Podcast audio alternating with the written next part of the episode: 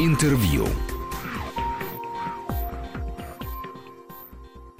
Добрый день. Не скажу, что в студии, у себя дома Григорий Заславский. Все мы соблюдаем режим самоизоляции, но не останавливаемся в нашем любопытстве к тому, как кипит культурная жизнь. И сегодня я рад э, возможности поговорить с человеком, которого давно люблю, э, деятельностью которой восхищаюсь. Это основатель и художественный руководитель винзавода, Фонда поддержки современного искусства «Винзавод» Софья Троценко. Соня, добрый день. Здрасте.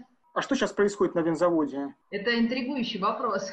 Там по-прежнему живет искусство, но, по-моему, в полном одиночестве и уединении от зрителей и от всех нас. Деятельность винзавода сегодня как выставочной площадки а, приостановлена. Конечно, у нас на территории находятся самые разные резиденты. Это и рекламное агентство, и студии художников, а, и фотографов, и дизайнеров. Но, естественно, все работают в рамках официального карантинного режима как они защищаются, как они охраняются. Там же есть современное искусство. Это все заперто, опечатано просто. Все заперто, все заперты. Но у нас э, как бы галереи, да, они осуществляют сейчас свою деятельность э, дистанционно, потому что винзавод, по сути, это две сущности. Первая сущность – это винзавод как арт-кластер, да, творческий кластер, который находится по определенному адресу, а на территории которого находятся профильные резиденты. Это галереи, студии, фотографы, выставочные залы, кафе, детские студии, магазины, ну и так далее. Все то, за что мы так любим винзавод. И вторая наша сущность – это а, фонд, это институциональная наша работа по поддержке в разных направлениях молодых, активных, талантливых людей в современном искусстве. Ну, то есть это поддержка и развитие современного российского искусства. Вот а, первая сущность, которая является арт-кластер, там, как я уже сказала, вся работа приостановлена, то есть наши резиденты по-разному справляются с этой ситуацией. Кому-то, естественно, кто был ориентирован на публичную работу, на проходимость центра, им, наверное, сложнее. Это такие э, наши участники, как кафе, магазины. Но есть резиденты, такие как мастерские, э, рекламные агентства, которых немного, к сожалению, но так или иначе они не связаны с публичной работой, они связаны с контрактом, с удаленной работой. Часть из них, в общем и целом, с этой ситуацией справляется. Конечно, мы попросили всех наших э, резидентов, наших основных, да, которыми являются галереи, а, постараться все-таки придумать какие-то форматы работы, потому что успешность э, нас как арт-кластера во многом зависит от успешности наших резидентов. И, конечно, нам не все равно, что с ними происходит, поэтому мы запустили ряд проектов а, по их поддержке, рассказываем о том, чем они занимаются, как работают, какие у них новые проекты появляются, как их можно поддержать, в том числе числе и как художников можно поддержать дистанционно. Вторая часть нашей работы – фонд, да, это проекты по поддержке а, художников, критиков, кураторов. А они а, в основном сейчас в процессе, да, все работает дистанционно. Мы только ряд проектов, который был связан с реализацией на выставочных площадках, мы их перенесли. А так в основном все проекты запущены дистанционно. Хотел бы спросить про такие обязательные проекты. Фотопроект э, Best of Russia и открытые мастерские. Best of Russia мы э, закрыли э, два года назад в его юбилей, то есть мы отпраздновали десятилетие проекта в 2018 году, и э, этот проект э, приостановили. Конечно, я понимаю, что сейчас он был бы максимально актуальным, потому что основная задача этого была проекта фиксировать э, жизнь страны а, на протяжении года. Но все остальные проекты да, наши фонда – это а, лаборатория журналистики, лаборатория художественной критики, они э, работают. Есть проекты такие, как открытые студии. Открытые студии, мастерские а, – это проект, который э, поддерживает художников, дает им возможность работать, имеет образовательную программу для художников. Этот проект э, сейчас закрыл Open Call. Мы сейчас выбираем художников, которые войдут пятый юбилейный сезон и смогут получить мастерские, но, естественно, как а, ты понимаешь, мы сможем это сделать, когда закончится карантин. То есть мы объявим художников, но запустить сам проект, запустить пятый сезон мы сможем по окончанию карантина. Также у нас есть э, очень, с моей точки зрения, важный и классный проект. Это винзавод Open. Это проект, который э, объединяет раз в год, поддерживает и показывает все лучшие инициативы образовательные в сфере образования в современном искусстве. Э, объединяет э, раз в год на выставочных площадках все школы, обучающие современному искусству. Вот. И этот проект мы вынуждены, конечно, тоже перенести на год, потому что это большой выставочный проект, который требует серьезной подготовки. Все институции подтвердили нам свое участие, они готовы, но я понимаю, что делать его будет просто безответственно, потому что он запланирован на июнь, и сейчас странно прогнозировать, мы все не понимаем, что будет со сроками. Вот поэтому мы его перенесли на год. Но параллельно жизнь, по сути, нас заставила задуматься, ускорить э, переход в онлайн, потому что ну, бензовод изначально всегда был связан с офлайн работой. Во многом наша работа связана с коммуникацией, с обменом идеями э, и э, в основном проектов в онлайне у нас не было. Мы не сильно на эту часть рассчитывали, кроме как коммуникация со зрителем, информационная работа. Но за эти три недели карантина нам, конечно, во многом пришлось э, перезагрузиться, чтобы не потерять нашу, с одной стороны, связь со зрителем, а с другой стороны, а, найти какие-то новые возможности поддержки художников, ну и тех направлений, с которыми мы работали как фонд. И мы запустили уже новый проект, а этот проект называется ArtStream, когда мы даем возможность задать лучшим экспертам в сфере современной культуры в разных направлениях любым людям, кто в этом работает или интересуется, вопросы в прямом эфире. Мне кажется, такая помощь, когда ты имеешь возможность получить совет от лучших экспертов, работающих в этой области, а, это вообще должно быть очень ну, как бы востребованным направлением. У нас первый эфир посмотрела и было с нами на связи около 600 человек. Вот, мы, конечно, не на все вопросы успели ответить, но достаточно большое количество. И вот, конечно, большинство художников и людей, которые работают в этом направлении, интересует, как вообще формируется цена в искусстве и как будет меняться этот вопрос в ситуации нынешней, в нынешней ситуации кризиса. Кстати говоря, об этом я тоже хотел спросить, потому что э, это время вынужденной паузы некоторые уже э, галеристы некоторые аукционы уже э, воспользовались им для того, чтобы объявить какие-то такие новые акции. Ну, там аукцион все э, по 100 он известен, и как взлетали цены, естественно, от 100 выше, тоже известно. Это такая очень достаточно рекламная, заманивающая акция. Но и э, некоторые другие тоже э, уже объявили цены существенно ниже, чем те, которые даже мы привыкли видеть, хотя в России цены не такие высокий. Э, как это можно скорее счесть, назвать, э, как такая вот э, попытка сдержать истерику или наоборот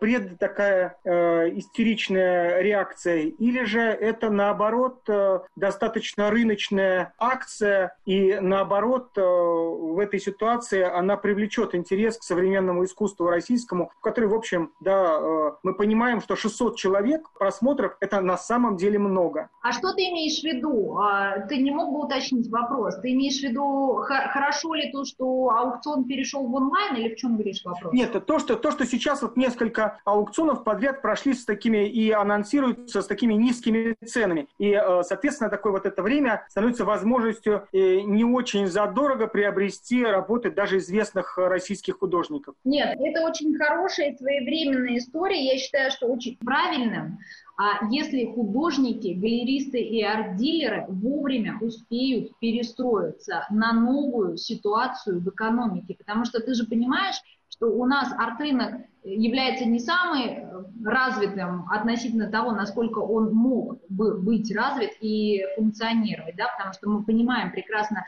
что он из себя представляет за рубежом, и объем арт-рынка, там, ну, по общей статистике, да, я сейчас только про современное искусство говорю, а, за год не больше там трех с половиной миллионов, да, всего лишь, да, когда там за рубежом в Штатах это около 30 миллиардов долларов. Поэтому мы понимаем возможности роста, но это, конечно, во многом связано с покупательской способностью с одной стороны, и с другой стороны образованностью в хорошем смысле, не то, что наши люди не образованы, у нас прекрасное образование, но именно пониманием, ну, вообще и связанностью с необходимостью и возможностью покупать современное искусство. Да, у нас современное искусство за искусство, на моей памяти только работая винзавода там за 12 лет, как искусство стали в целом воспринимать, да, в том числе благодаря аукционам, в том числе благодаря прекрасной ярмарке Космоску, мы знаем, да, видим, какая посещаемость каждый год была у ярмарки, насколько расширены границы аудитории и интересующейся современным искусством. Поэтому, с моей точки зрения, шанс выжить в данной ситуации а, падающего вообще рынка и экономики есть только если художники, арт-дилеры и все участники арт-рынка перестроятся на новые цены. Это вообще единственная возможность, потому что в целом сейчас за последние там, ну, я бы сказала не 10, но 5-6 лет сильно поменялось лицо коллекционера. То есть сегодня коллекционер это не просто там богатый человек, имеющий возможность несколько раз в год потратить там от 50 тысяч евро да, на работу и желающий тратить не меньше, потому что это приобщенность, какой-то некий высокий статус да, к элитам, то, чем было раньше современное искусство. Нет, сегодня это абсолютно нормальный стиль жизни молодежь выросла с тем, что современное искусство это не страшно, с тем, что современное искусство это нормально. И сегодня появилась целая прослойка новых коллекционеров. Это миллениалы, да, это молодые активные люди, это ребята, которые делают, запускают свои проекты, свои стартапы в разных областях. И как раз нам вот эти люди, а, как а, потенциальная аудитория, очень ценны. Очень не хотелось бы именно их потерять. А поскольку даже вот на нашей памяти за последние 15 лет уже было несколько кризисов, и эти кризисы иногда весьма ощутимо ударяли по э, рынку современного искусства, но все-таки ничего подобного нынешней ситуации не было. Ну, собственно, ничего не было подобного тому, что сейчас происходит э, за сто лет, а может даже и больше. И вот с этой точки зрения, именно потому, что э, вот этот э, такой интересный длинный антракт, который всем нам дан, он может быть использован кем-то для написания книг, кто-то для написания картин, а в общем это еще и совершенно очевидный шанс для того, чтобы дать современному искусству показать, что оно, как никакое другое искусство, точнее, ярче, адекватнее способно воспринять вот драматизм весь нынешней ситуации и передать его. Да, мы понимаем, что кто бы и как бы не ценил творчество, скажем, Шилова, например. Ну, невозможно картиной Шилова передать э, драматизм нынешней ситуации, к сожалению. И вот то, что сейчас происходит, это может дать интересные возможности для современного искусства или все-таки удар, который будет нанесен по арт-рынку, и, ну, в первую очередь, потому что покупательская способность и вообще возможности людей тратить деньги даже на посещение музеев, наверное, даже здесь э, будет э, заметен упадок. Что будет больше? Взлет современного искусства как искусства или падение как рынка? Это очень хороший вопрос. Я думаю, что здесь важно разделять две вещи. А, падение арт-рынка и творчество. Потому что ситуация с арт-рынком, ну, точно не остановит настоящего художника от творчества. Это невозможно сделать, да, не, не может художник, если его прет изнутри, если он настоящий художник, если, потому что художник – это медиум, да, он, это медиум между тем, что происходит в окружающем мире, пропускающий все через себя и выдающий это а, в произведении искусства. Поэтому это, эти процессы э, невозможно, с моей точки зрения, остановить. Да, конечно, будет сложная ситуация по поводу того, сколько и как часто будут продаваться произведения искусства, ну, естественно, за какую стоимость. Но это, с моей точки зрения, никак не связано. Принято считать, что в сложные социально-экономические, политические периоды искусство, наоборот, а, с точки зрения творчества, оно растет, да, потому что вот эта турбулентность окружающего мира, оно как раз очень влияет на а, главный субъект деятельности на художника в широком смысле. Я думаю, что у вас и в театре, и в кино будет то же самое, да, потому что люди не могут не выражать свои мысли в творчестве, если у них это изначально заложено.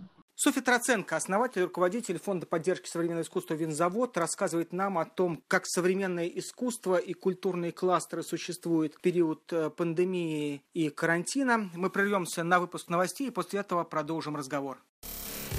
Интервью.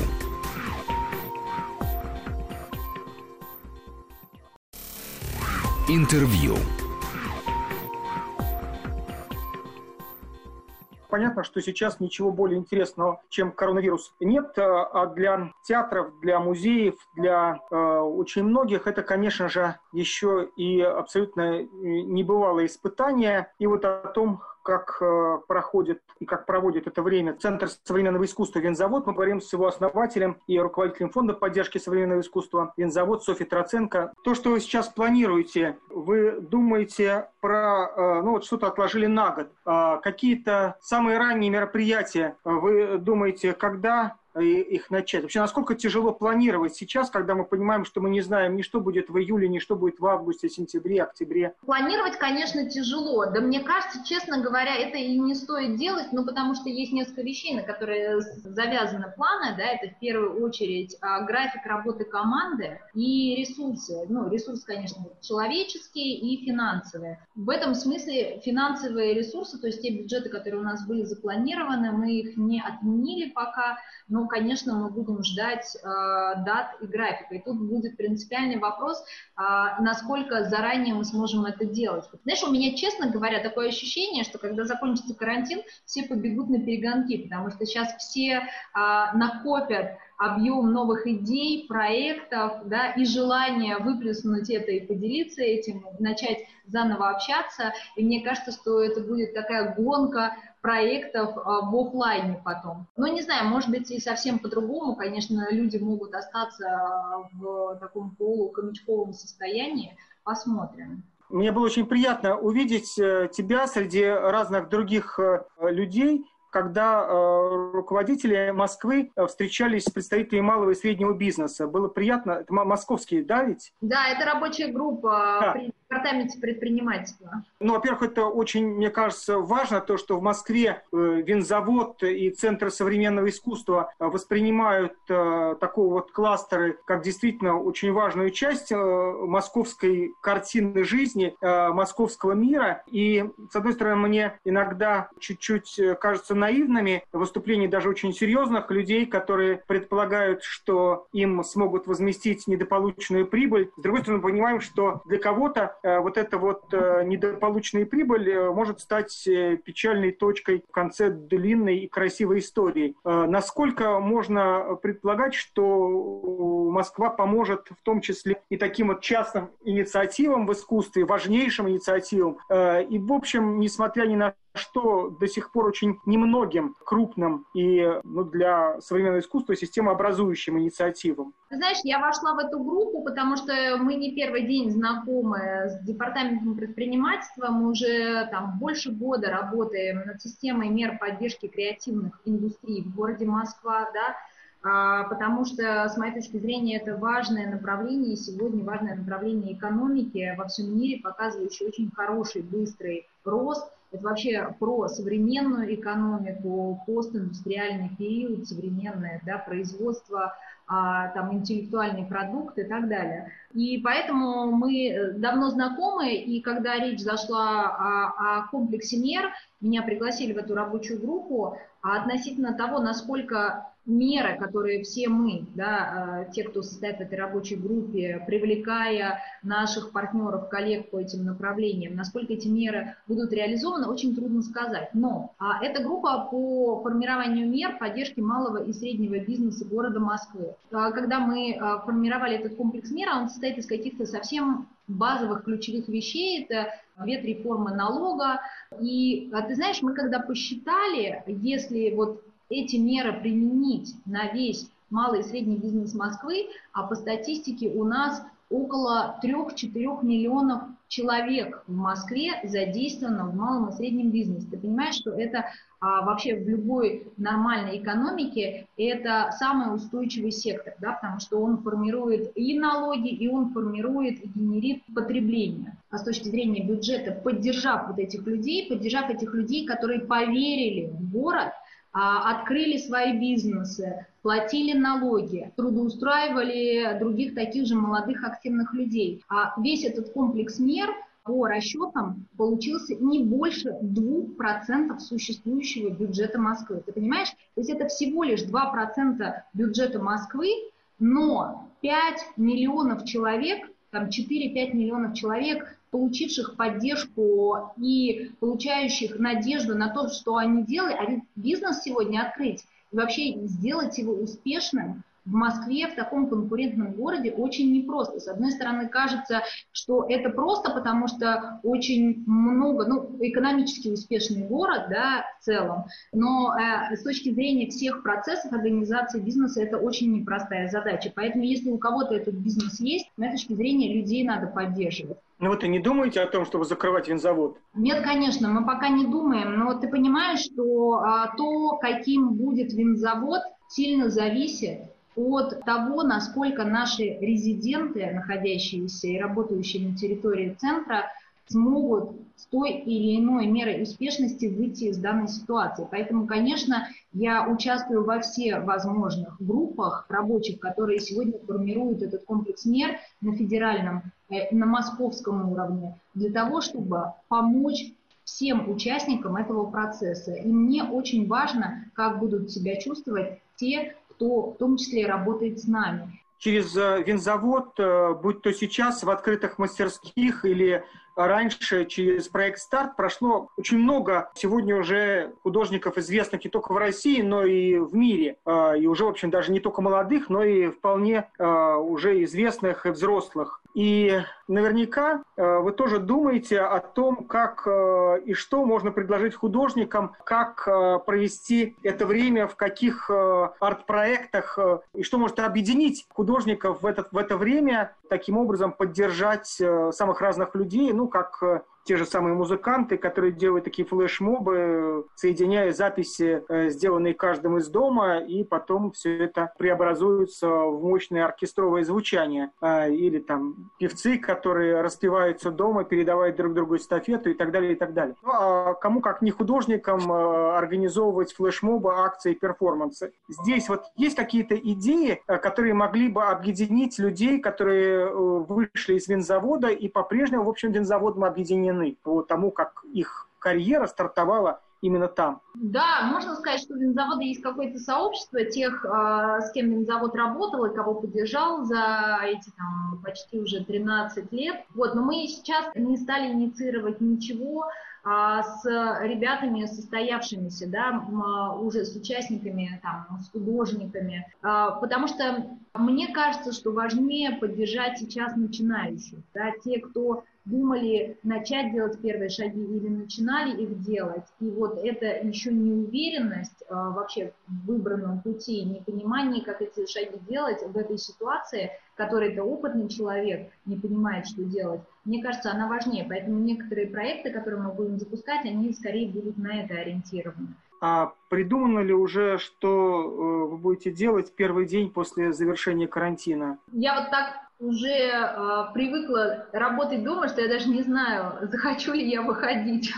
Это состояние, которое переходит от желания вырваться к какому-то ощущению того, что все хорошо и так уже комфортно, ты тут все наладил, организовал, и нужно ли потом выходить из дома, а погружаться опять в московскую суету. Не знаю, нет, я пока даже не хочу думать об этом. Самое интересное произведение искусства, которое ты увидела за вот тот э, месяц, что Москва сидит на карантине? Честно говоря, я не отслеживаю так произведение искусства. Я не могу сказать, что прям вот что-то мне запало в душу, потому что я скорее сейчас, мое внимание сосредоточено на разных программах и проектах, которые вот запускаются в этот период. А ты видишь, что масса людей бросилась делать какие-то стримы, онлайн-проекты, брать интервью и так далее. Это какой-то невероятный объем новой информации, который свалился на тебя и в котором ты вынужден начать а, разбираться и погружаться в него. Поэтому сейчас мое внимание не на отдельных произведениях искусства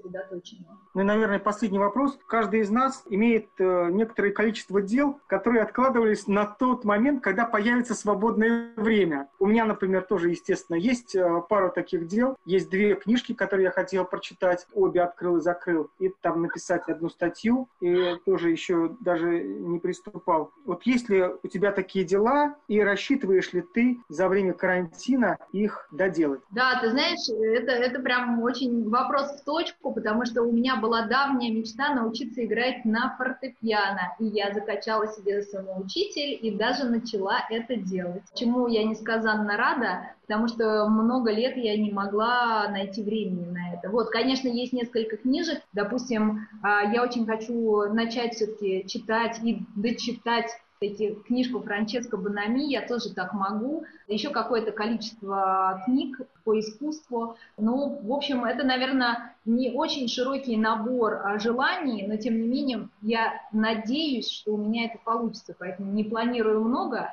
но планирую каких-то несколько вещей, которые я постараюсь осилить а, за время карантина. Спасибо большое. Софья Троценко, основатель и руководитель Фонда поддержки современного искусства «Винзавод», руководитель Центра современного искусства «Винзавод», была сегодня э, нашим гостем и собеседником. Спасибо большое. Спасибо, Григорий. Интервью.